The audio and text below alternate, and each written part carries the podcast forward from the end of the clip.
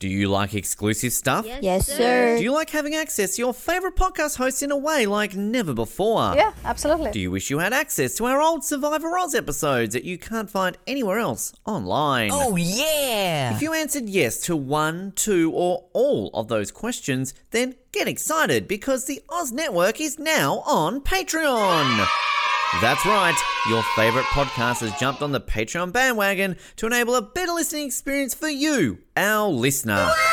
For more details, simply head to www.patreon.com forward slash Oz Network, where you can sign up for as little as $3 a month. It'll be the best decision you make since that last bad one you made.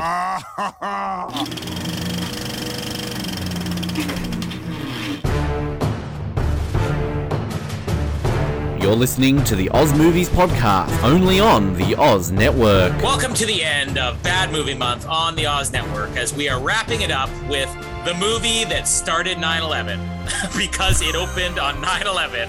Wow. Glitter, uh, the movie that Mariah Carey used to end a lot of lives. 9/11. the, the, the start of and end of Mariah Carey's movie career as well. Uh, almost the end of her Well- movie career. Close, but uh, something she had to rebound. It, it basically Mike Myers, her and the Love Guru.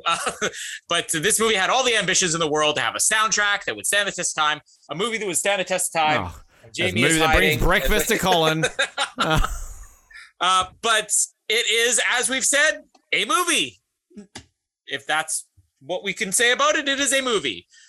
Uh, my name is Colin. Is he black? Is he white? We don't care. He's exotic. I want to see more of his breasts. Not my quote. and, ladies and gentlemen, Titsy the porn star.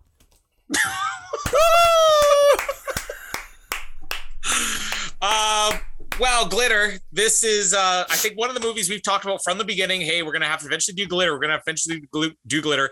This kind of like the Love Guru. I know I'd seen parts of this movie, and it's one of these things. It's on TV. You start checking it out, and you're like, ah, this doesn't look like something I want to finish watching. So you don't finish watching it. Uh, I've now seen this movie in its entirety. And I think the harshest thing I will say about this movie is what was the point? Uh, is this a movie? I, I think it is a movie. Is it a story? I don't know.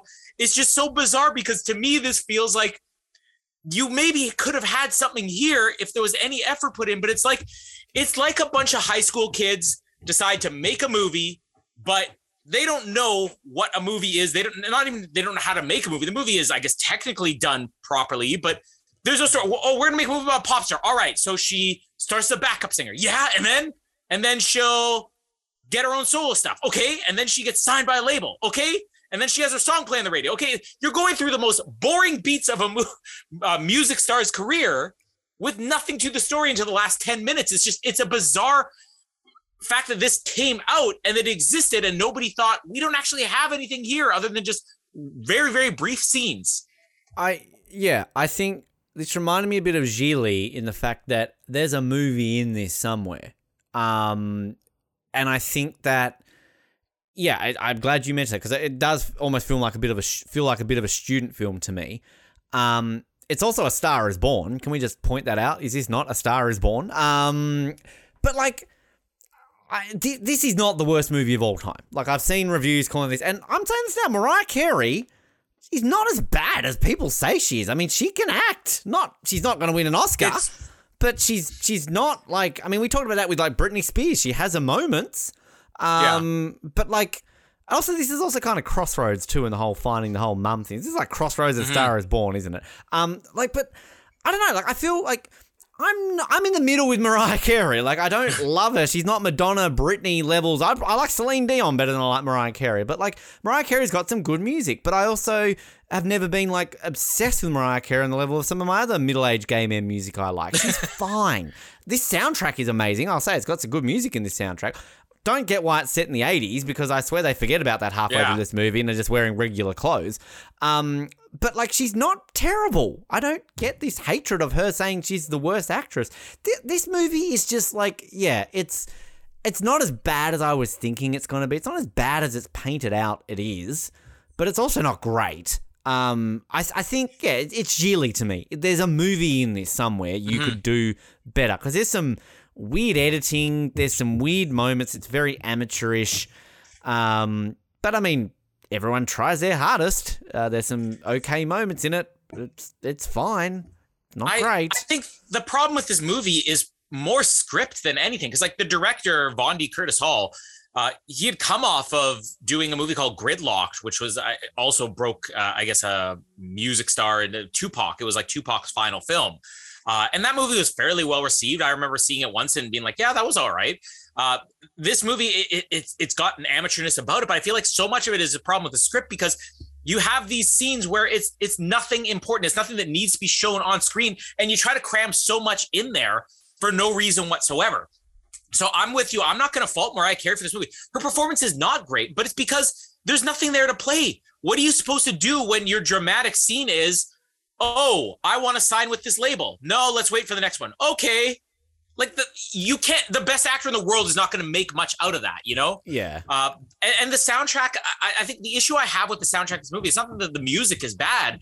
It's it's like you said this movie is not only set in the 80s it's set in like 1983 it is like yeah. early to mid 80s and they didn't do nothing to try to capture the sound. I, I would have loved to have seen what mariah carey would do by doing a soundtrack that predates her own music because she started came out in late 80s if she had been able to do a soundtrack that sounded like david bowie's let's dance or something like that or lionel richie who gets a cameo by name only in this movie then then i, I think that i probably would have i probably would have remembered this music a little bit more at the end of it because you're right because like it, it feels weird that loverboy is supposedly her new song in 1983 when I think most people who didn't know that was from this movie would know that as an early 2000s banger from Mariah Carey. So, like, it's kind of, it feels weird. And then you've got some great 80s soundtrack songs in this, but then it's just, it, there's just some weirdness about this where they just seemingly forget when it's set. Um, do you, I mean, yeah. what's your viewpoint on Mariah Carey, Colin, and all the uh, middle aged gay men singers? Where does she rank?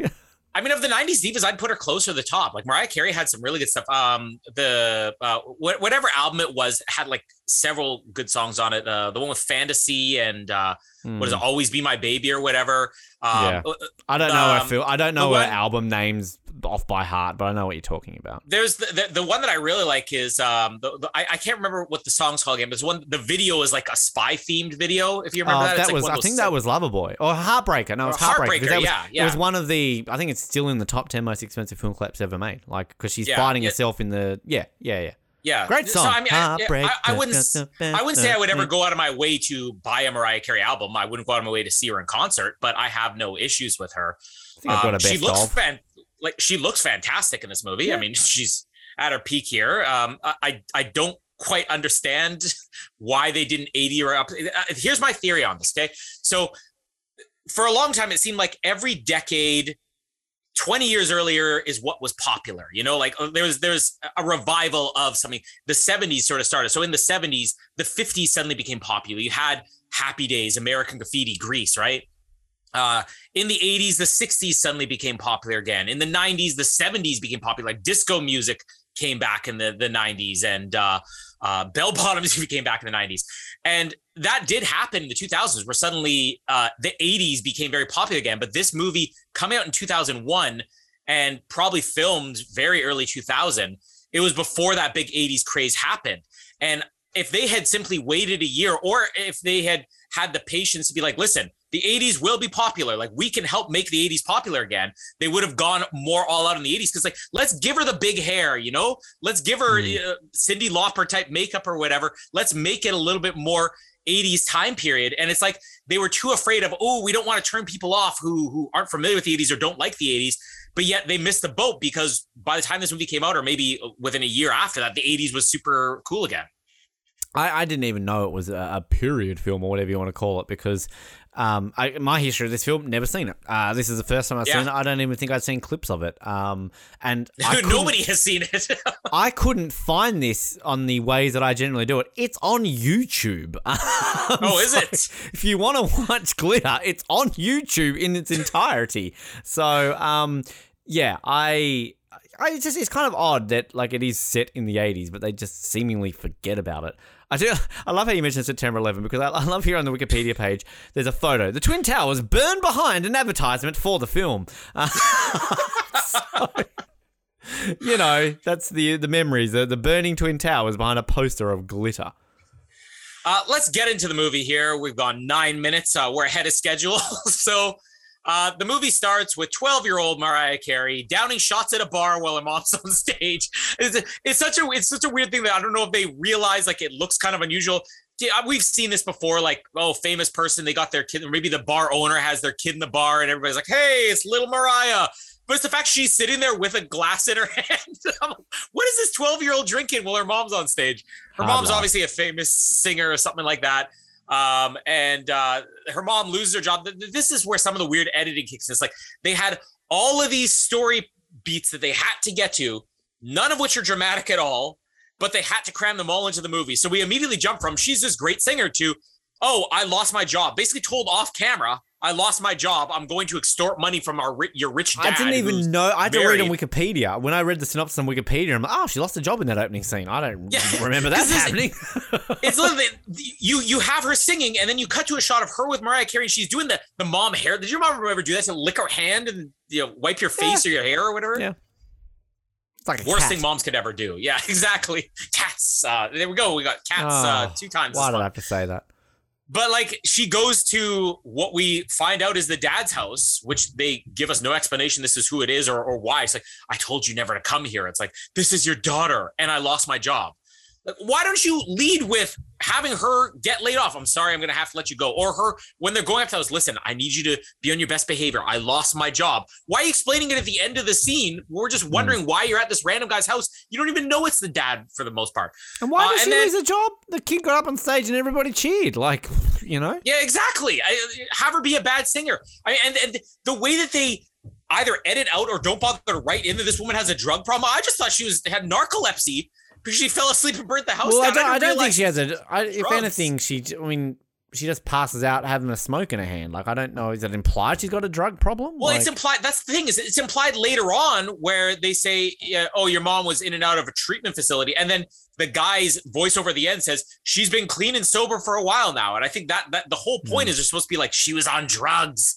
Uh, she's on drugs. Drugs. Give me the drugs. But uh, th- th- that's obviously what they're going for. But like they don't bother showing. Like all these scenes are so chopped to pieces, and yet I don't believe there is some Curtis Hall cut out there. Release the Curtis Hall cut. It's just you don't have a story here, and you don't know how you want to tell it. Uh, we basically have her being dropped into foster care.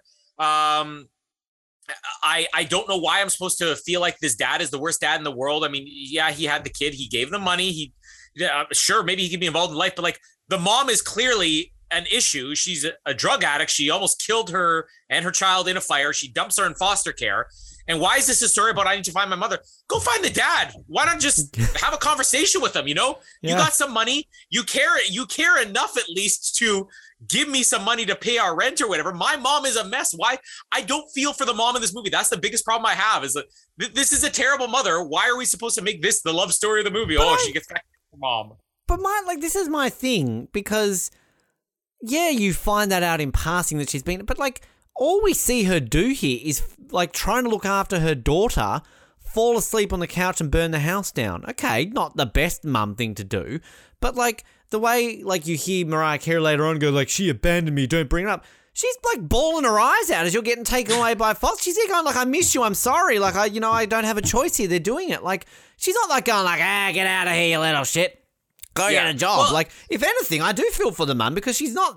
We don't see her being a horrible mum except for falling asleep on a couch. I mean, you could have done that, Connie. You were old. You fall asleep but but you get to the end of this movie. That's when I'm going to have more issues with the mom. Yeah, I had so to get there eventually. There's stuff, there's stuff still to come. Yeah. Um. So, Fun fact: This is not Pam Grier either. No, it's not. Somebody else is going to be coming up that I don't know if you recognize them because I had a double take. like, did we Terrence Howard? No, not Terrence Howard. Another one. Oh, we got a lot of uh, repeat. Eric Benet. This, Eric Benet. we did Miss, Eric Mr. Benet. Halle, Mr. Halle Berry. This is why you hate this movie. The better, the well, he's the better half. He's the smart one. well, is he? Um, I don't know. I don't know anything about them, but he's better. He cheated Halle on Berry. her. Poor Halle. Well, he's at least got some talent. I'll give him that. For what? Cheating uh, on a woman? Come on. If it's Halle Berry, then that's his talent. Yeah, you dodged a bullet there, but Eric. Jamie cheats on you with Eric Benet. Let's see how you feel. uh, but uh, we get her in foster care, bonding over a cat. More cats in these movies. Where did how, the cat how come from? I she didn't have know. a cat when she got in the car. the cat burned she? down with the house. I'm looking at the scene now because I swear all of a sudden when she turns, oh no, she does have a cat in her arms when she gets in the car. Okay, because when she turns around and looks at her mum, she's got a cat in her arms. Like, where'd that cat come from? Uh, but like you could do things in this movie. You could find ways to make scenes dramatic. Have it be where she's lonely and the other girls are ignoring her for a bit, eh, but they just immediately like, "Oh, I'm so sad." Hey, you got a cat? Yes, I like cats too. Great, we all like cats. Montage of them growing up together and having fun and forming a band these two friends are the most pointless characters in this movie. Hey, why are they there? Won't hear a uh, bad word about Tia Texada. Careful. Or, or, are you a Da Brat fan? I don't know who Da Brat is. I don't give a shit because Tia Texada's in this movie and I'm happy.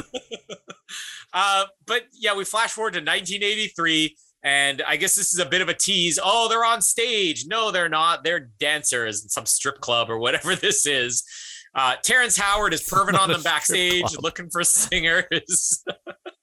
um, uh, one thing I, I like here uh, was what, what is it? They, they they have their costumes, and this is the most '80s thing you get in the movie. Is it's still very subtle for the '80s what they're wearing, and I love Terrence Howard saying, "We might have to tone your look down a bit, but yeah." Like, mm-hmm. These girls are way too edgy for 2001. Like this is what doesn't age with the movie. This is tame for the 80s, and he's like, "Oh no no no, that's too much." You girls take it easy there.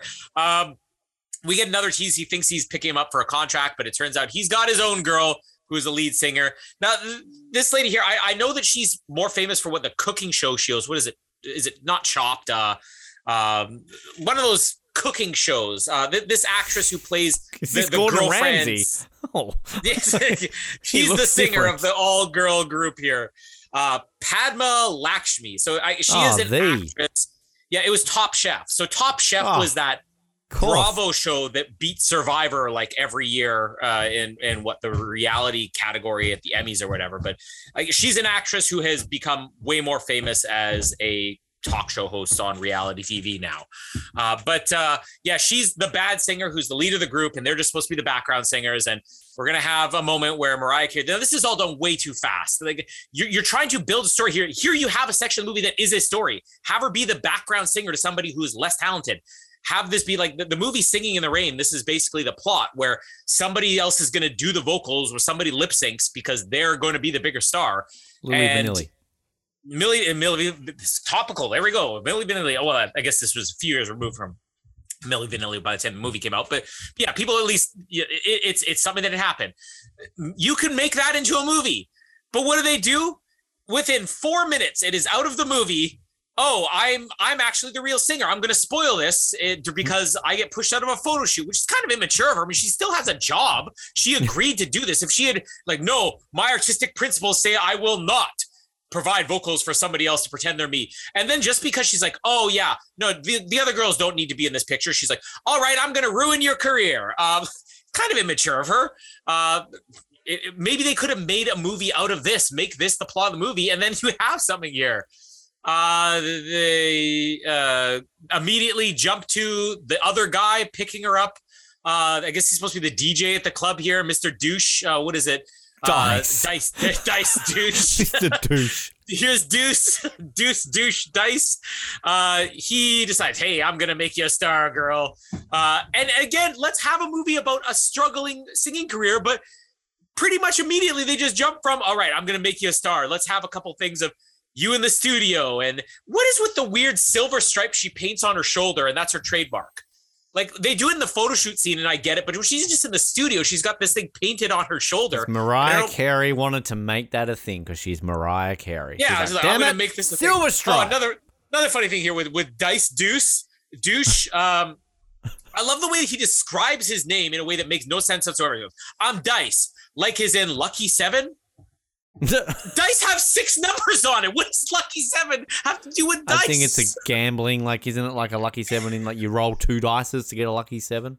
Oh, and this guy's like the, the worst, the worst epitome of white guy trying to act black in a movie too. He does it for this entire movie. I hate this guy. This actor, Max really? Beesley. Even his name, Max Beesley. Like, what was it gonna like? This is gonna be named Beasley. Oh, he is so bad in this movie. Like, he, I'll I give disagree. this. He, he gives it his all, but like, oh, he is just obnoxious in this movie, and and they they have no clue. Let's also give him a little bit of credit, like Mariah. If he's bad in this movie, is it his fault? But they have no clue what they're doing with this guy in the movie. Um, yeah, he he decides to take over the contract from Terrence Howard. We never find out what this deal is which is also a problem in this movie because they constantly bring up this deal and then it's never revealed what it is. Like they want to build their suspense in this movie around, but what's the contract that he's buying? What is he paying for it? Like that's not suspense. Suspense is how are you going to get out of this predicament? He says, I will have you playing Madison Square Garden one day, which I can't remember if the end of the movie takes place at Madison Square Garden. I think it, it does. does. It does. Yeah. Uh, I, I love that her friends are still just background singers and dancers. Like why are we supposed to care about these people? They are along for the ride. They are uh, entourage, but they get they're still perfectly happy to be background singers and dancers. Yet we never actually really hear if they're decent or not. Uh, they're just moochers. That's what they are, and uh, they really are. they're like Colin like, and Noah on the Oz Network. Let's be honest. well, they, they don't do any work. they just take all the cash. Yeah. Um, yeah, and then uh, I'm gonna say it's a step down for these girls if because now now if you actually watch now they're just background dancers. They don't even do background singing. So why did they give up the Terrence Howard contract where they at least got to sing to be Mariah Carey's backup dancers and not be allowed to sing? So I feel for these. Who I feel for in the movie is these girls. Uh, and then we have another plot point which you could drag out for a while in this movie and make a plot around that they just completely rush through hey, my name is whatever. I'm from whatever records and I would like to sign you. Oh, that's interesting. We're not interested. What are you doing? We could have signed a, a, contract with a label. That's a minor label. I will get you a major label one day. I promise. Next scene. Hi, I'm whatever from major label. Would you like to sign? Yes. Done. Plot's over and done with. I'm going to stop it there. This is half an hour into the movie, and they have gone through enough plots that you could have used for the glitter franchise, the, the glitter universe Glitter 9, Glitter 10, Dead Reckoning, Glitter Fallout, GCU. Glitter, the, the, Glitter uh, Cinematic Universe. You have so much plots that you have just done away with in one scene. And from this point on, they have nothing left to do in the movie. The record label guy, we've talked about him before, Dorian Harewood. He is in, I know he's like the evil cop guy in that sudden death movie with Jean Claude Van Damme, the ice hockey movie. Um, but I'm looking at his filmography. I saw, I swear we talked about him in something else. Was it a, was he in 24 or something? But I can't see anything here. But anyway, um, he's definitely off something. Um, I don't agree. The, the guy's fine. Like, I don't think he's douchey. I think him and Mariah have got some good chemistry. It's kind of the thing that annoys me about it is that, like, the big whole drama of this movie is, oh no, we broke up and then the tragedy is he gets killed before the end. Like, I'm kind of on Team Terrence Howard here because old Deucey Dice, your favorite, kind of stiffs him on the deal here. Yeah. Like, like she's Billie Frank, the the biggest pop star in the world. You can probably afford to give him like a hundred grand. Like, you know, she's probably banking millions of dollars at this point. Just pay him off with a hundred. He's not coming to you going like, I want a hundred million. You owe me 10, 10 times that amount. Um, so then, like, so they break. I know I'm jumping way ahead here, but I'm just still trying to compute this. He goes and bashes up Terrence Howard, which fair enough, he threatened Mariah Carey, and then gets shot. Like, yeah, it's it's kind of the drama doesn't really, you know, I don't know. It's like, um, a view, uh, Star is Born, but it's View to Kill. I was view, to view to Kill. kill. it's a View to a Kill. My man. They're, they're about um, to have um, karate sex. um, quiche involved. Uh, anyway, um, yeah, like it's kind of it's very paint by numbers. It's it's almost it's almost my big fat Greek wedding of let's just move point A to point B with barely any drama. The difference is between this and my big fat Greek wedding, you actually throw in drama for drama's sake, and then someone gets mm. shot and she sings an emotional song and it becomes a star is born. But yeah, like it's literally like, hey, I'm a backup dancer. Okay. Hey, the lead singer kind of sucks, so let's Milli Vanilli this shit. Okay. Hey, you're actually the singer. Yes, I am. Okay. Hey, you should sign a record label. No. Okay. hey, you should sign this record label. Okay. Um, and then it's like, hey, we should fuck in a really weird sex scene. Okay. Um, it's it's odd, but like, why is there like slow mo, then fast mo, then slow mo, then fast? Like it's it's very like. I don't. I'm, I've, I've never denied my general hatred for slow mo in movies and TV shows. Just it's very rare that you can make it work. But like this is just odd. Um, I don't know. Uh, I mean, I'll say like some of the club scenes look cool. Like they've done a good job in making a club scene look nice, and the dancing and people aren't phoning it in in this movie. Not Um, 80s though. But that's the thing, exactly. Like it's let's play, don't push me because I'm close to the edge, or Blondie, and like great soundtrack. But then why are they walking around in like 2001 clothes? Um, Yeah.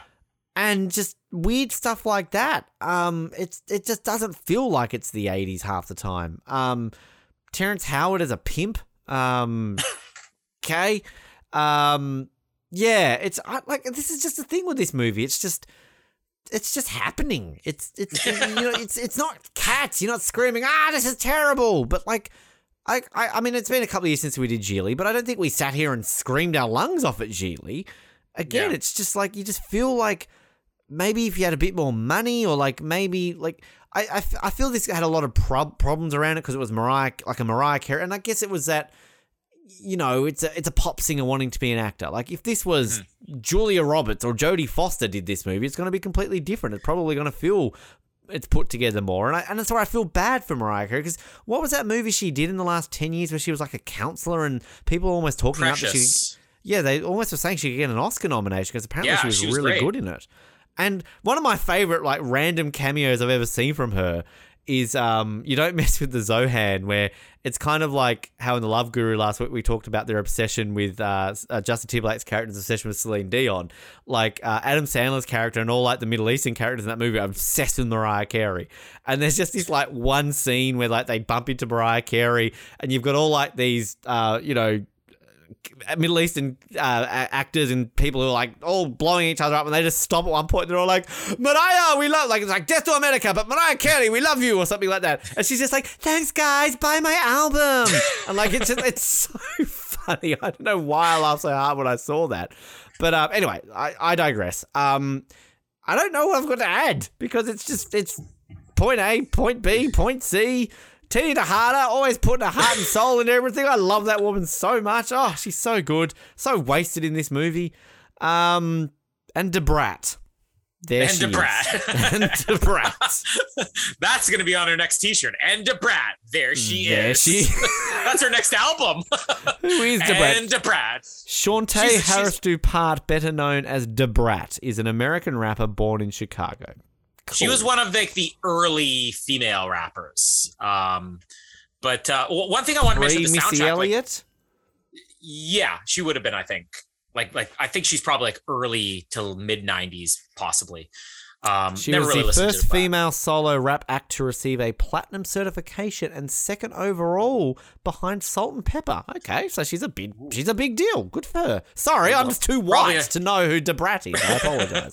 Probably not in 2001. Um, No. but uh, yeah, that was would have been prior to that. We're guessing. Well, yeah, this, this is the best I- she could do in 2001. well, the best she could do. She doesn't have a very good track record of choosing her movies. Her first ever acting role was Kazam with Shaquille O'Neal. so, um, Da Brat, uh, what's Oh. going on there, love? Uh, And there she is.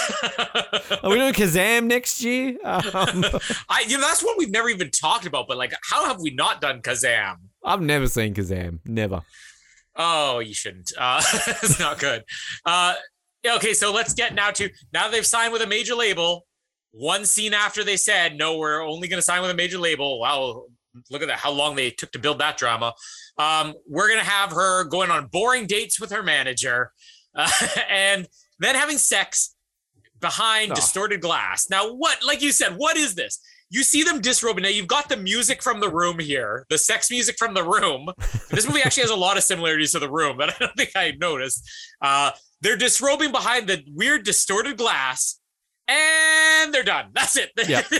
you have this dramatic buildup. They're disrobing behind distorted glass, and then wow, I don't usually do this. And I'm like, I like his response here. Yeah, I can tell. like that was nice. Uh, and then we get a random scene of them recording for no reason whatsoever. This is where she has the weird silver stripe on her shoulder. uh, and then we get to, oh, we're gonna have the first song played on the radio. Hey, we just heard it on the radio. And then they go, now they stole this scene from that thing you do, the Tom Hanks movie. Uh, like 100% stole the scene. It's exactly the same. Except that thing you do did is so much better. Where you're on, you're in the car, you hear the song on the radio, and you start freaking out. So then you have to go to all your friends and basically turn on the radio, turn on the radio. That thing you do that song, or that that movie brilliantly. Uh, that scene, type of scene in the movie, brilliantly with the song. Uh, this movie is just like, oh, we're on the radio and we're done. Like everything in this, this sex scene is what this movie is. We're gonna do something dramatic and we're done. yep. Um, we get uh, a photo shoot scene. I think this is uh, is this this might be where we're introduced to the the publicist. Uh, well, the, the publicist is what I was going to talk about. I, I'm, so I'm random. well, but we, we said we we talked about this lady in uh, Panic Room. She was the weird, really hyperactive oh, friend who shows yeah, okay. the thing. Yeah, yeah, and she also was. Uh, I mentioned Clear and Present Danger played the the mousy woman that got Joaquim de la Almeida and when it turned out that he was a spy, people were like, "Did you really think you could get Joaquim de la Almeida?" uh, but yeah, like I, I, I don't know how much I've seen her in, but like we've got two movies here where she definitely has energy. I'll give her that. I don't know if anybody is really good in this movie, but she has way more energy than I think anybody else in this movie does, and probably more energy than this movie needs or deserves, because there's not a lot happening here. But she is very much on cocaine, I guess. I was gonna say caffeine, but it's cocaine because it's 1983. Um, so we get a nice scene too where let's go shopping and then cut to a montage that lasts for five seconds. No joke, it is five seconds. All right, girls, but first, let's go shopping. Now, she apologizes to her friends for something that happened during a music video shoot that I don't understand what she did. Like, I either blinked in the movie because all these scenes are just over and, and we're done, or she didn't actually do anything wrong, or they maybe they cut the scene, but this is all an apology. To apologize, let's go shopping. Da da da. Dressed up, strutting, and then we're done. Five seconds. Why is that there? It is maybe the the most random thing in this entire movie. Yes. Oh, sorry. I thought you were still going. Um. Yeah, I again, so much of this just blends in and just does its thing. Like the the photo shoot scene when it's all like oh, let's bring in these sexy guys to touch her boobs, and it's all like, oh, lose the friends, and it's all like, okay, uh, is that where she, why she's apologizing to them because they got kicked out of the photo scene? Is that why? Um, yes, let's say yes. Yeah, the sex scene is just so strange. Um, like. I mean, is that just a Mariah Carey thing? Like, no, I'm Mariah Carey, damn it. I don't have sex on camera. Um, she uh, was in a relationship with a very rich Australian billionaire for a like a year or two, and it was all over the news here. And then they broke up. So cool. Uh, thanks, Mariah. Um, yeah, I, I like I like my notes are so nothing on this movie. Like it's just like it's just it exists. Um, this is the Oz network. This is the Matt. That's not the Matt Dawson. That's Cats. This is the, the Oz rats. network of movies. It's it's there. It has a few things that you think they could do better if they just did this and put some effort into it. Um, they have it. They literally have it there. They literally have it right in front of them. Every time there's a dramatic thing that happens in the movie, okay, go somewhere with that. No, we're not going to go anywhere with it. It's over. Yeah, and then it's like this pub because this publicist woman, I, I really like her. Because she's like, I'm your publicist. Ah, she's Fran Drescher. and then you're right. She's like always got energy into it. Um, but then she like her and like Tita Harter and Da Brat just like it's are there sometimes. It's just like you kind of forget they're there. All of a sudden, like you're gonna have this dramatic scene of them like getting out of the car and like you're coming with me, Mariah, because your boyfriend's a bastard. And like later on, when it's all like, oh, I broke up with Dice, yay, girl. Why? What has he done wrong? Like he's not mistreated her or done anything wrong. Um, wow. Also, well, what has he done? What does he do that's bad? We'll get there. He, he helps like this is where I think it's bipolar because like you get a bit there when you know later on when she's like trying to hook up with Eric Benet or whatever his name is and he's like you know without you you've basically helped me get the whole way and it's like get out of here uh like it's like God Mariah really is a diva isn't she um now we get to the real drama that they're going to let play out sort of in this movie. Terrence Howard is back. Oh. And I want my money. Oh, what this deal? We never found out what the deal was. So let's make the audience wait for it. What is this deal? It's the room when it's what's his face is getting bashed up on the roof. Give me my money. What is it, Jimmy Yeah. or Tommy or whatever his name is? Denny, Denny, Denny. No, no. Thank you. Yeah, Denny. Uh, but yeah, like this, this is this is a real big problem in this movie because Terrence Howard wants his money. Hey, you made a deal with me. Now he I, I, he says I want my money. You made a deal with me. We have not. This is the first introduction we've had to. It was not a clean exchange with their contracts or whatever. But now they're they're teasing the audience. This is gonna be something big. It's gonna be something big. And what does it end up being? He just never paid me. Like the way they're building this up, I was expecting it to be something like, okay, well, she's in the sex industry now, or uh, you you you pawned your mother's life, Max Beesley, Deuce, uh, in order for this. But it just turns out you need to give me my money. You remember that deal we made, the secret deal? Oh, you mean the one for money? Yes. I was trying to make it more suspenseful. Um, I don't get why they dropped the ball with this. Uh, Mariah buys Deuce here uh, um, keyboard, which I'm gonna have a problem with later on. What drama? Uh, she tells some sappy story about her mom. She writes a lame ballad. Um, I'll say this: Mariah Carey, when, when she when she does something that has a little bit of energy, a lot better than her. ba- A lot of her ballads sound exactly the same. The one at the end of this Yeah. movie is decent, but like a lot of her ballads, I can't tell the difference between them. Uh, she m- meets with somebody who I guess is a private investigator or something, or maybe just somebody keeping city records, uh, looking for her mom. Well, the records are incomplete. And I love this this part. Well, I'm sorry, that's all we have. The records are incomplete. What do you mean they're incomplete? Like sometimes records don't get kept. That's basically what this scene is. There's so much in this movie where it's like you're asking questions. It's like we already told you the answer. Give me my money. That deal we made. You mean for the money? Oh, there's incomplete records. What does that mean? Well, we have an imperfect system. Sometimes records aren't kept. That's all it is. Um, the the the song, I guess she comes back. This is where uh, Dice turns into a bit of a douche. Uh, where the song was played for the record people, and he's basically downplaying. Now, I, again, we don't see this moment where they play the song, so I was wondering, is this supposed to be like he's trying to control her career here? Like, they didn't dig the whole "woe is me" type thing, and they said this is the '80s. Everyone wants to dance. there were no ballads in the '80s. Seriously, that's all the is- '80s was. But it's at that moment where like they're in the recording studio and the two guy, the record people come in and they're literally like, "Hey, so uh, we're gonna need you to do something good and release this album." But, but I've been at number one for ten weeks. Yeah, that's pretty good. Yeah, but we're gonna like if you're at number one for ten weeks, Jesus Christ, that's a great thing. Like a new Well, artist. And you release another album while you're at number one, all you're gonna do is knock off the sales for your own album. But Like, but I, well, I think I think. I think there's trying to imply that she hasn't released an album. It's a single that's been there for number like um, Oh, okay. Lover Boy's been at number one for ten weeks. But it's like that's a good thing. Like that's drumming you up publicity. Like ten weeks at number one is great. And then it's like, yeah, that kind of sucks. You're gonna need to release an album. That's not how it works. Music people like Mariah Carey is what like an executive producer on this movie. Surely she's the one saying like, guys, that's not how charts work. Um, like if you if you're saying this is ten weeks, oh, it's only ten weeks. It's the eighties. You should be number one for at least fifty weeks before you drop. Come on, let's pick your game up, Mariah. Um, yeah, I I don't I don't know. Uh, I, I just don't know. The end. Glitter. Uh, the end. Uh, yeah. So the, he does. I, I think that. I think that from this point on, they're trying to imply, well, he's trying to control her career, which is where I But think it- you, you may be missing a bit that he's. But I don't think I am missing a bit because it's, if that's what they're trying to imply, they do it terribly. Because I don't think he's unlikable at all. This is my thing. I don't. The He's not time, unlikable enough. But I, but like, I think like if they're trying to imply that he's controlling it, it doesn't come across because like to me, the only time they have conflict is he gets a bit jealous because she's getting flirted with by Eric Benet, and I'm t- I'm sorry, like. Men, keep your women away from Eric Benet. That, that's There's an history. T-shirt. keep your women away from Eric Benet. That's his Like, his ask- next album. Keep your women away. Halle from Berry Eric Benet. because that guy is a creep. He will fuck anything with legs. He's worse than me. Um, so you know he's got a right to be a worse- bit. He's worse than you. You're implying you're like Eric Benet. There's there's basically these type of the men who can get whatever they want. There's Eric Benet.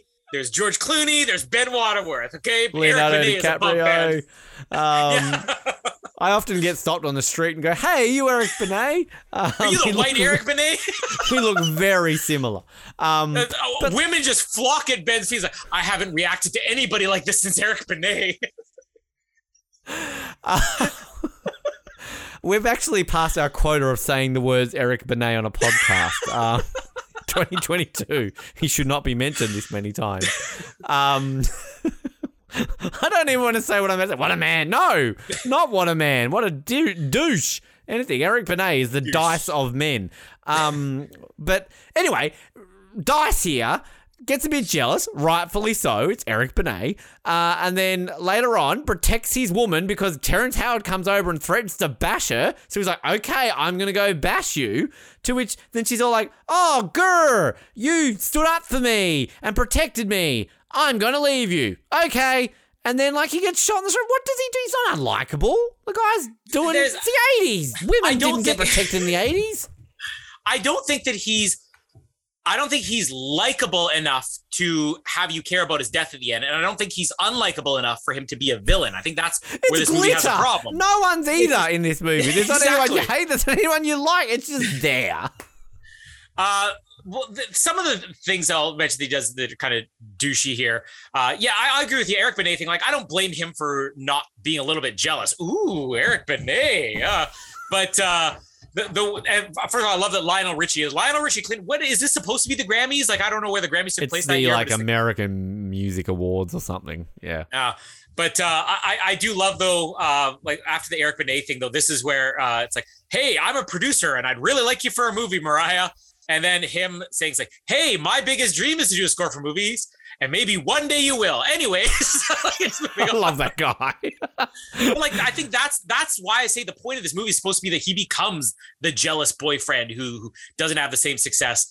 Uh, even when he's trying to show off, it's like, yes, I'm working on something with Quincy right now. he's name dropping. But yeah, I get Uh, that. But I get then- that. But like, it does. But where's the conflict come from that? Because I don't think you get. And, and this is the thing. Like, But that's a problem with the story. There's no conflict, Yeah. but it's still his character is still a but, little but bit. But that's where, but like, yeah, I see what you're saying, but it's just the fault of this movie. You don't like a star is born. What happens with that? It's basically Lady. I mean, I realize that's not the original. I realize there's like four other versions. The version I've seen is Lady Gaga and Bradley Cooper. So like, Lady Gaga becomes more famous. Bradley Cooper gets jealous, so he gets drunk and kills himself. Um, so at least what I remember from that movie. But um, yeah. Anyway, uh, I'm sorry. I keep interrupting. Yeah. I'll shut up. Uh, I mean, you got anything else to add? Because at this point, I'm basically going to wrap up the movie. The only thing that I want to add, I've got a freeze frame here of one of the scenes. Like we talk about this not feeling like an '80s movie. Like these apartments that they live in just feel very modern. I'm literally looking here at a, sc- a screenshot of the computer in the background. And I'm thinking that looks a bit of a modern computer for 1983. I googled 1983 computers. This computer is at least from the mid 90s.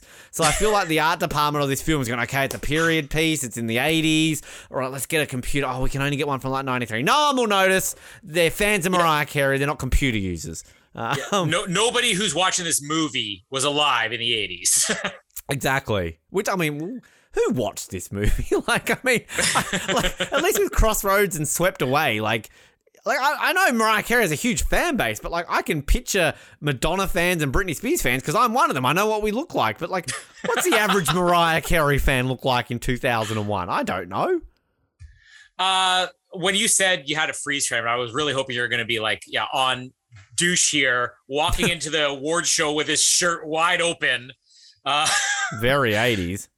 Yeah. Uh no, the the the this is where he starts to get belligerent. He's he's a belligerent drunk. Now again, I, I, I kind of agree with you. He's not necessarily saying or doing anything wrong here, but he is very obnoxious, uh, and he is clearly that guy where you- if the girlfriends, I could see why they'd be like, this guy's like he's terrible. Get rid of him. What a loser. Um, but uh, she gets home and Terrence Howard broke in uh, and uh, owes now. This is where we get the dramatic payoff of you can have a contract, but let's make a deal. And they go, you owe me money. Remember the secret deal. He owes me a hundred thousand dollars for your contract, and I have not received a penny. So where is that? She's got the number one single for 10 weeks in a row. Hmm. They've got a hundred thousand dollars. Yeah. Why is this still a problem? And This exactly. is not and- dramatic. And I'm kind of team Terrence Howard. Like, let's be honest, right now, I say to you, Yeah. Colin, um, you can go start off the Oz Network Junior, but you've got to give me a $100,000 when it takes off. You go off, you beat Joe Rogan, you're the biggest thing in the world. If you haven't given me my $100,000, I'm fucking breaking into an apartment, I'm threatening Casper. Like, this is this is like what a year or two later. He's been patient. He's waited. He yeah. knows she's the hottest thing in music. They have the money. so yeah. He's Terrence Howard did nothing wrong. Uh, well, Douche gets someone, arrested. But... Well, he, I, I, I, did he murder or just assault somebody?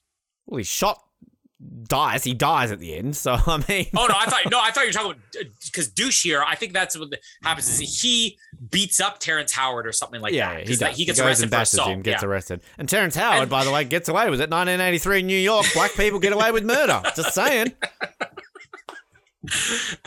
Definitely not today's day and age, though. No, I know, right? Times have changed. I know. Come on. Yes, Max Dawson. I said the words black people. Fucking tweet about it. Racist Ben.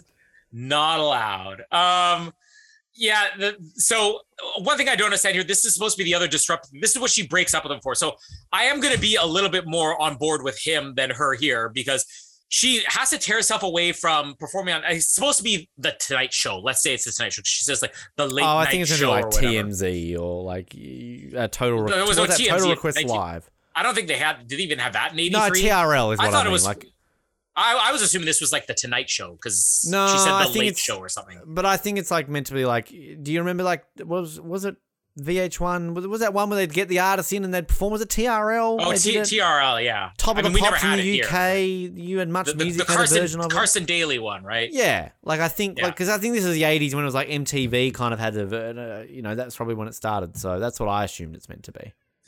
Uh, but she walks away from this to go bail him out of jail. Now, again, you are the biggest pop star in the world. You have two friends who are just moochers who literally do nothing for you that you can just call and say, listen, t- take some cash out of my account, go bail him out. I'm going to do the show. Then she breaks up with him. So if you're going to break up with him, you're clearly not that in love with the guy that you feel you have to personally bail him out. So yeah. I don't know why this is a big deal for her. And I also don't know why. Like apparently she has no money at all because when she decides to leave her boyfriend, she goes to sleep on Da Brat's couch. Like, is this the best well, place? Wouldn't you? Get a, ho- get a hotel. You, you, sold out Madison Square Garden and you're sleeping on your friend in like Soho's yeah. couch. Okay. And you you can't pay the hundred thousand dollars to Terrence Howard? Come on. I've um, seen how much Madison Square Garden costs for like a, a Knicks game, and they suck. Like, I'm sorry. Like, you're a number one pop star in 1983 with 10 weeks at number one. These aren't cheap tickets. You've got some fucking money, Mariah. And uh, let's blow some more possible drama in this movie. So, we're supposed to believe when Eric Benet introduces himself to her or whatever that he he wants to have sex with her, and he probably still does in this movie. Eric Benet, but the way the way that Eric Benet or the way that she's even looking at Eric Benet in that scene is like she wants to have sex with him too. What is his uh, what is then, his purpose in this movie? What is they do a duet Is he in this movie? It, it, all comes down to they just do a duet, and and that's it. And, and here's the, here's the biggest problem. So many scenes in this movie are like the shopping scene. Five seconds they're done. The sex scene, five seconds is done. The longest scene in this movie is them listening to the song, the duet they record together. And people can't see me right now, but it, Ben can see. I, am basically nodding my head. Every once in a while, mouthing nodding. the words. Colin yep. nods. The, the, it goes on like I, I wish I had counted it, but it's got to be a minute and a half, two minutes of them just listening to the song, just nodding their head, occasionally mouthing the words why is this so much of a, a scene I, in this movie? But that, but my point, purpose is though is like because that's not the song she sings at the end. The song is the whole like the one that her and Dice just happen to write at the same yeah. time without writing. So like, there's no reason for Eric Benet to be in this film. It's not like that is like this is where you need to have the scene of like them at the piano then all of a sudden, like he leans in to kiss her, and she's like, "No, I love Dice." And then she goes to run to find Dice, and then she finds him dead. That's what you yeah. do. That's classic cliche movie. Like you come yeah. to that realization. So it's the Devil Wears Prada when she fucks Simon Baker. Like then she goes, "No, I like the guy from Entourage." Um, so like you know, like that's missed opportunity, Mariah Carey. Like I know you didn't write the film, but I mean, you know. But we should say she she was heavily involved in this movie. Like the movie started a couple years earlier. It was, it was like ninety seven. Yeah. yeah, like she, the, the idea came about. Let's do a movie that's like this. They even had the name Glitter, and she was working on the Glitter album four years before this movie came out. The movie's delay was just simply, well, we don't have time to do this right now. Um, so yeah, she she is whatever problems are in this movie, she's definitely one of the people to blame. Uh, but uh, yeah, now, now we get to like the final section of the movie where the they're both writing a song at the same time. Oh, why is this going to be important? Because it's going to be very hard for the audience to notice what the purpose of this is and the, the point of the movie later on. Uh, and she's sad and there's bad feedback when she's singing at rehearsals or whatever. Somehow it actually helps. Um, uh, she just walks into Deuce's apartment here and starts playing his piano. Now, another missed opportunity in this movie. We had a scene that seemed to exist for the reason of this is going to be important later with the keyboard that she gave him as a gift. So when he's writing this song and they're separated, and this should be this moment of like, oh, what will bring them back together? why wouldn't he use that keyboard? Why is that not part of the movie? Hmm. If, if you have a scene showing that it's a gift and then you just have random piano at the end, you could have made this better with it's the keyboard that she gave me. He decides to take it out of the closet. This is the only thing I want to play on. Isn't there something in A Star is Born with an instrument that Bradley Cooper gives remember. her and then she uses it? I think there is. Maybe. I don't know. Maybe. Well, we'll say there is. We just sure. wrote, wrote the movie there. Um, so she decides she's going to leave a ticket to the concert. Or I couldn't tell if she left the ticket or if the ticket was already there. And she's like, "Ooh, he's coming to my concert at Madison Square Garden." I think the ticket's already there, but I could be wrong. Yeah, she kisses the music sheet. Um, and Terrence Howard's back with a gun. He's got a gun. Dumb and Dumber. That's one of the best. He's got a gun. what if he shot me in the head, in the face? what if he shot you in the face? That's the risk we were willing to willing to take now, now you want to talk about the biggest ball that's dropped in this movie? You talk about all the ways they could have done this ending. Yeah, you could have had her rushing because they basically say she's not here. The concert's about to start. What's going on? They turn on the TV and they see the news. Now, why don't you have even the reveal of her there, and then you see that she found the body, or she went to go find him, or she, the, the reveal is basically all happens where everybody else is reacting to this news of his death. Oh, that's terrible. She's gonna be heartbroken. And then you just see her stand in the background. What's this? oh man, like it is the worst reveal ever. Man, I, I like I that one. I could have given that ticket to my dad. oh well, Eric Benet, let's give him a call. Eric, yeah. I'm free. It's a, it's such a such a missed opportunity. This movie is just missed opportunity after missed opportunity. Um, I, I, will say there is a, a cameo here. Um, the, the news reporter Tanya Kim, who uses a real name here, oh, Canadian entertainment reporter. She's basically the co-host of E Talk, which is the oh. Entertainment Tonight of Canada. It was hosted yes. with her and Ben, ben Mulroney, for, son of former Prime Minister Brian Mulroney. So, yeah, she is very recognizable here in Canada, especially at the time this movie came out. Icon. Icon of Canada. I wouldn't call her an icon, but when you see it in your Canadian, you're like, when, oh when yeah. she dies, it'll be like when the Queen died. Just uh, blanket coverage. Coins will it, change. It, would be. It would be like who was that? Mary Hart, Entertainment Tonight, right? if, if, you watched an American movie, you watch an American movie and a Mary Hart news here. I like Mary Hart. Is she alive? Uh, she's still alive, isn't she? She's got to be. I don't know if she's still working, but let's say she's alive. Uh, eight minutes. What, All right, women, we go. Women can't work, Colin, in 2022. No, they can't. That's another topical thing here in Canada. I won't get into that though. Uh, but, what, uh, all women being fired? she, uh, well, yeah yeah. Anyways, yeah. age, certain age. Yeah, it happened in the news just this uh, past couple weeks. Anyways, uh, so she gets up to perform the concert, but she's very sad, and then you have this moment where, she, wow, how are you going to cap off such dramatic things that happen in this movie? Like he was killed before they could reunite, and Terrence Howard still didn't get his money. Uh, how do you cap it off with still hasn't got his money, Terrence? Exactly. Give him his Maybe money. the ending of this movie should be like, "You were in this, Terrence." Give him this actually isn't Terrence Howard acting. He's waiting to get paid for glitter. He's like, exactly. oh, like Mariah. Because Hustle and Flow hasn't come out yet. He's nobody. he needs this paycheck. No wonder he did movie forty three. He's sleeping on Da Brat's couch at this point. He doesn't even have money for his own place. No wonder he, um, like, you know, walked away from uh, Iron Man because they wouldn't pay him extra money. He's like, no, I've been through this before. Give it to Don Cheadle. but uh, yeah, let, let's have the most dramatic moment of this movie be with dialogue such as don't ever take anyone for granted because you never know when you might lose them and never get a chance to tell them how you really feel.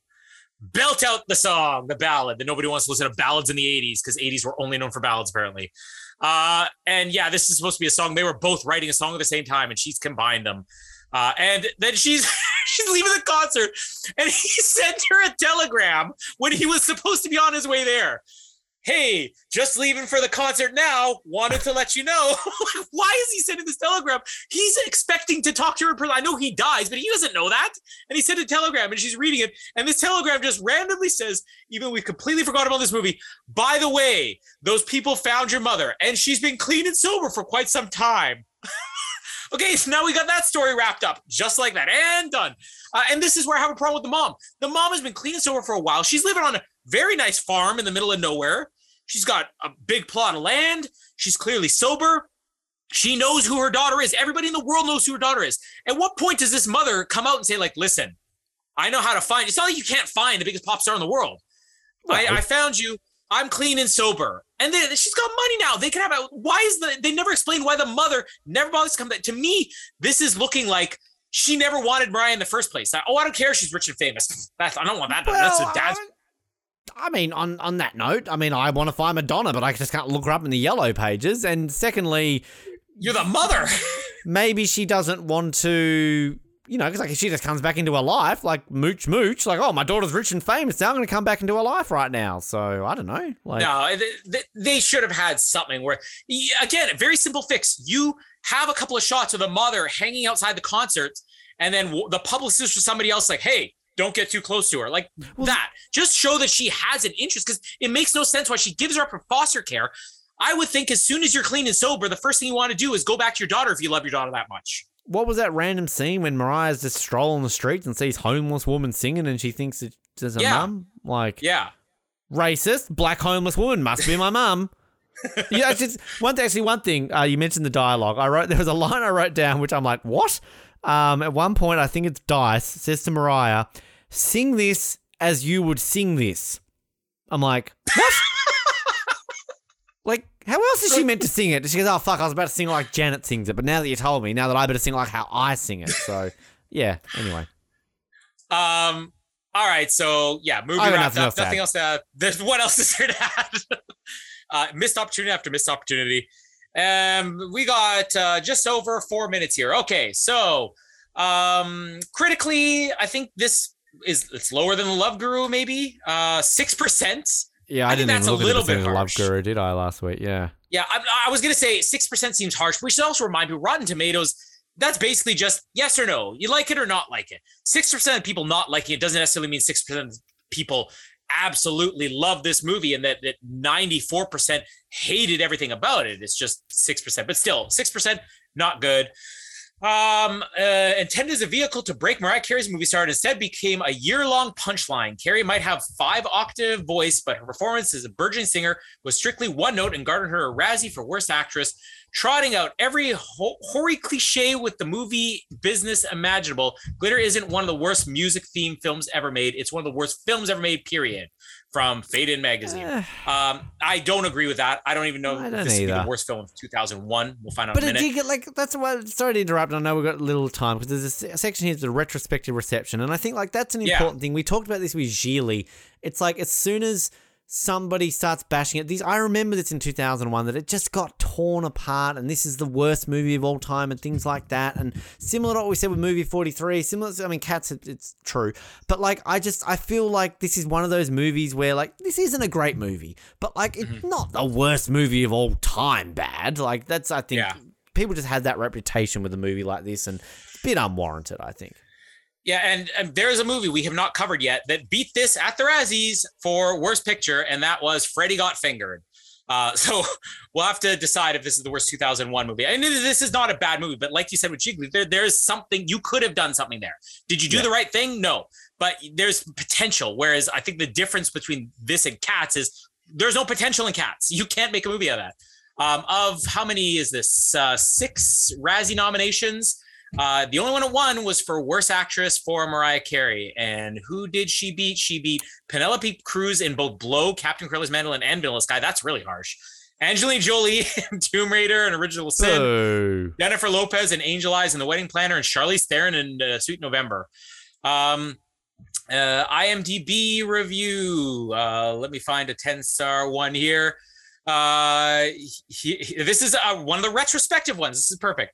Uh, here for it in 2020. Glitter may surely be a cult classic status any day now. The bad rep it got at the time doesn't stand the test of time. Rewatching, you'll see what I mean. Mariah is good in this, and so is the soundtrack. I'd agree with that. Uh, yeah, I, I, I, this whole retrospective thing. It's interesting because I read that same article, and yeah, I feel like there is the whole idea about uh, what what they mostly focus on is the fact that she's not saying I'm going to pride. She's at her concert. That's one of the things you could have done.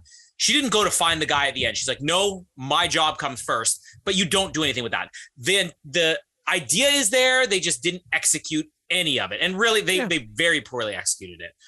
Uh, plot keywords. Uh, I brought up the wrong page here. Uh, did you see any plot keywords? I saw. I will do box like, office. Yeah, from what I saw, there was like well, there's reunion with mother, murder by gunshot, music composition, police arrest, playing. Okay, here we go. Playing an electric electronic keyboard month, um, featuring Tom and Jerry, Bang Gang, a modern love story. Oh, I'm on board with that. Um, Glitter and Twin Peaks episode part four from 2017. And box office, this movie made $2.4 million.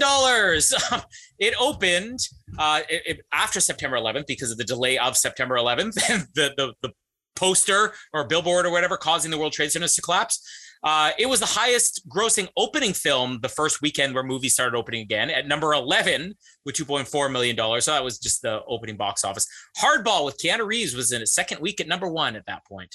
Uh, and overall domestic box office for the entire year, uh, it uh, finished uh, number 156 just behind Lance Bass is on the line. So oh, Lance Bass, bigger box office draw. Three spots below an Australian film, Lantana. There you go. Didn't realize that got a release in uh, your part of the world. So there you go. Uh, I think we're running out of time here. I am still going to bin this movie, even though I could see there was potential for it. Look, yeah, I will too. Because just looking here, I bin both Gigli and Crossroads. Crossroads and Gigli. I mean, I like Crossroads better than this.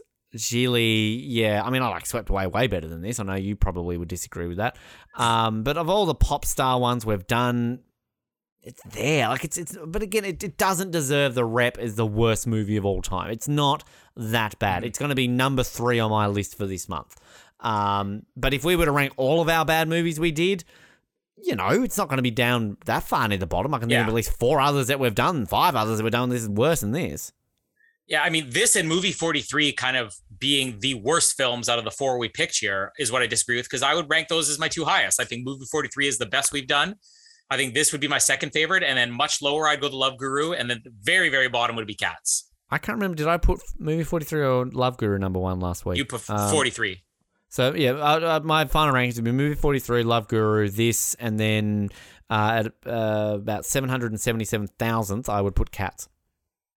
All right, and we're gonna say we're done uh, just in time here. Um, but let's take some extra time here because we have to. Uh, are we going to be doing movie month right away next month, or are we taking a month off? Uh, I don't know what we've decided, Colin. I, I mean, I assume the next one we're doing is Men in Black. We um, wanted to do Men in um, Black, yeah. Which well, we can work. Let's just put a tentative maybe because I think we've got a, at least a week off for movies because this is the way September is. Is that we sort of get four films done with an extra Thursday in there. So uh, there's a maybe for October. I know we've got to do a few movie catch ups over on Double Oz Seven, um, but uh, I, I would say possibly because I feel we could do Men in Black. Then November we could still do Australia versus New Zealand, and then December if we've got the time we could do the Christmas one we were doing last yeah. year. What was the horror one or something? But I think maybe we can look ahead to the bad movies for next year because I'm just I looked the Wikipedia article list of films considered the worst, and there's a few on here that I know we've mentioned before, which I think would be fun to do. I, I think we've touched on Freddy got fingered a few times as a potential. Um, Howard the Duck. Howard the Duck. The one that I think would be fun because of you and you squirming in your seat would be Showgirls. Um, if you would want to sit there and watch a bunch of boobs for two hours. Um, yeah, um, I feel like um, what's like a more modern one that got really bad reviews here. Uh, we're done Cats, Dirty Grandpa. Oh, Jack and Jill. I remember going to the movies and seeing Jack and Jill, and again, kind of like Love Guru. I'm like, this is kind of dumb, but it's kind of funny, and it's Adam Sandler. So I don't know uh, if you've got any now that we want to lock in, or just some potential well, I think we, next year. We've done the whole pop star thing. I think we have to lock in from Justin and Kelly now. That might be Oh, our yeah, last bad pop star movie that we haven't done yet. Yeah, from Justin Kelly. I mean, we just mentioned Shazam, so there's an option. Um, yeah, Kazam. Kazam, sorry, Shazam, Kazam. All I think Freddy thing. Got Fingered would be interesting uh, because Never that is like seen it. I've I've I've also never seen it, but uh, yeah, Howard. I think we got a couple of ideas out there, but yeah, from Justin to Kelly, I think should be the one lock. Sure. As it is this time next year, whenever we do it, there'll probably be four different ones. We've uh, Kill Phil. That's a pretty bad movie. Uh, and otherwise, we're gonna have 24 and Breaking Bad and Lost. Uh, Breaking Bad and Lost coming close to ending. Uh, Yeah. it's almost over, and then Noah and Nick will go into hiding for a couple of years, um, Yep. or maybe they won't. Maybe you've already started Better Call Saul, and I don't know yet. We haven't. haven't. Um, trust me. We don't want. After the, the effort we've lost, uh, I'm, I'm, I'm happy to just do one for the time being, and then eventually we can look at doing more. But uh, no, I, I'm fine just doing the uh, the one presently. It's, I'm glad Lost and Breaking Bad are still airing, but uh, at least I'm not having to record them every week. So yes. Uh, listen to the end of this episode to find out how to follow us if you don't already, and uh, pay for us if you don't already on Patreon. Please pay for us. We work hard. Ben works Please. hard for this. I'm, I'm just a moocher. Um, Yep. My name is Colin, and I'm sleeping on Da Brat's couch. And my name is Ben, and shake your chi chi. Just shake it. Thanks for downloading this episode of the Oz Network. Make sure you never miss an episode by subscribing to the podcast via Apple Podcasts, Spotify, Stitcher, Google Podcasts, or by copying our RSS feed into your preferred podcast provider. And while you're there, please drop us a rating and leave us some feedback. You can also be sure to stay up to date with all the latest episodes and happenings from the show, as well as finding out how you can get involved in upcoming episodes by following our social media pages on Facebook, Twitter, and Instagram, as well as getting everything you need under one roof at theoznetwork.net. Thanks again for listening, and we'll speak to you next time.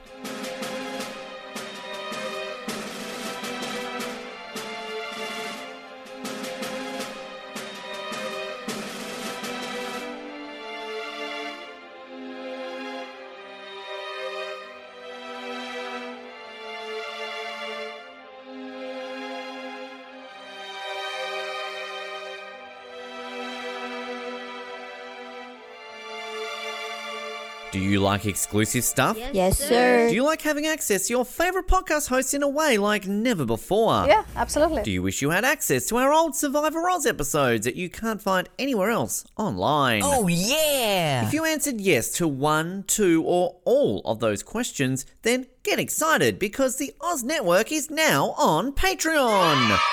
That's right, your favorite podcast has jumped on the Patreon bandwagon to enable a better listening experience for you, our listener. For more details, simply head to www.patreon.com forward slash Oz Network, where you can sign up for as little as $3 a month. It'll be the best decision you make since that last bad one you made.